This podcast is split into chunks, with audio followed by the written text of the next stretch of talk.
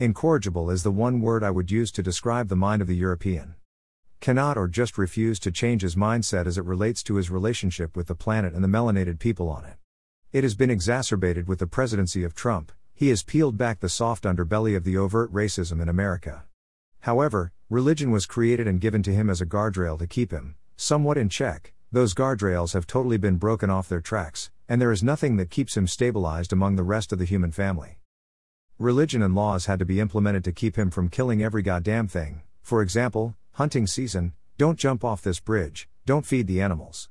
At the zoo, cages are for the animals, but who the fuck are the fences for? Who the fuck is climbing these fences to get into these cages with the animals? The indigenous people never needed a hunting season, they hunted for necessity and nothing more, however, you need a season for a people who will kill unmitigatedly unless you intervene. He is totally instinctual and controlled by his lower self, and religion can't hold him any longer. African people are the originators of writing and books, but we never needed them for behavioral modifications, that is what the culture is for. In antiquity in Africa, there were no such thing as police, jail, orphanages, homes for the elderly, or mental institutions, all these were under the tutelages of the culture, think on that. When police are needed for a society and bullets are used as a deadly deterrent for erroneous behavior, that society is already in collapse and occasional riots are the physical manifestation of that collapsed society. The very presence of indigenous people, believe it or not, is what keeps the European somewhat in a civilized state.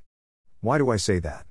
The European has had two world wars, a Cold War where Russia and America were on the brink of total planet destruction via nuclear weapons. The Crusades, the Holocaust, the atom bombs on Japan, the genocide of the Native American, the African slave trade, the genocide of the Aboriginals of Australia, the total genocide of the Tasmanian people, the Russian killings under Stalin, I haven't even mentioned India and Central America, the bloodshed of human beings by the European is innumerable. I already know the rebuttal well, black people have done their fair share of killing also, done their fair share of killing? Not even remotely, not even in the fucking vicinity. Go read that list again and rethink fair share. The Negro will say all killing is bad.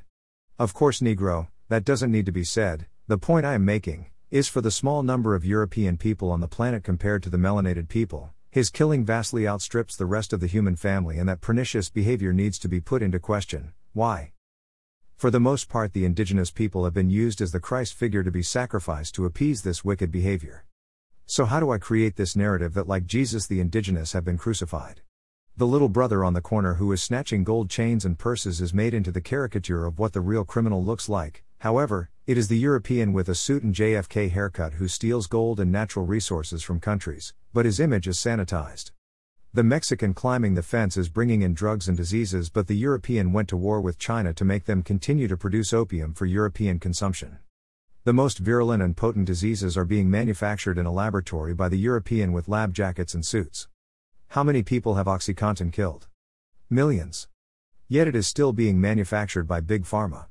Part 2 soon. Power to the goddamn people. RA for life slash MOT for balance.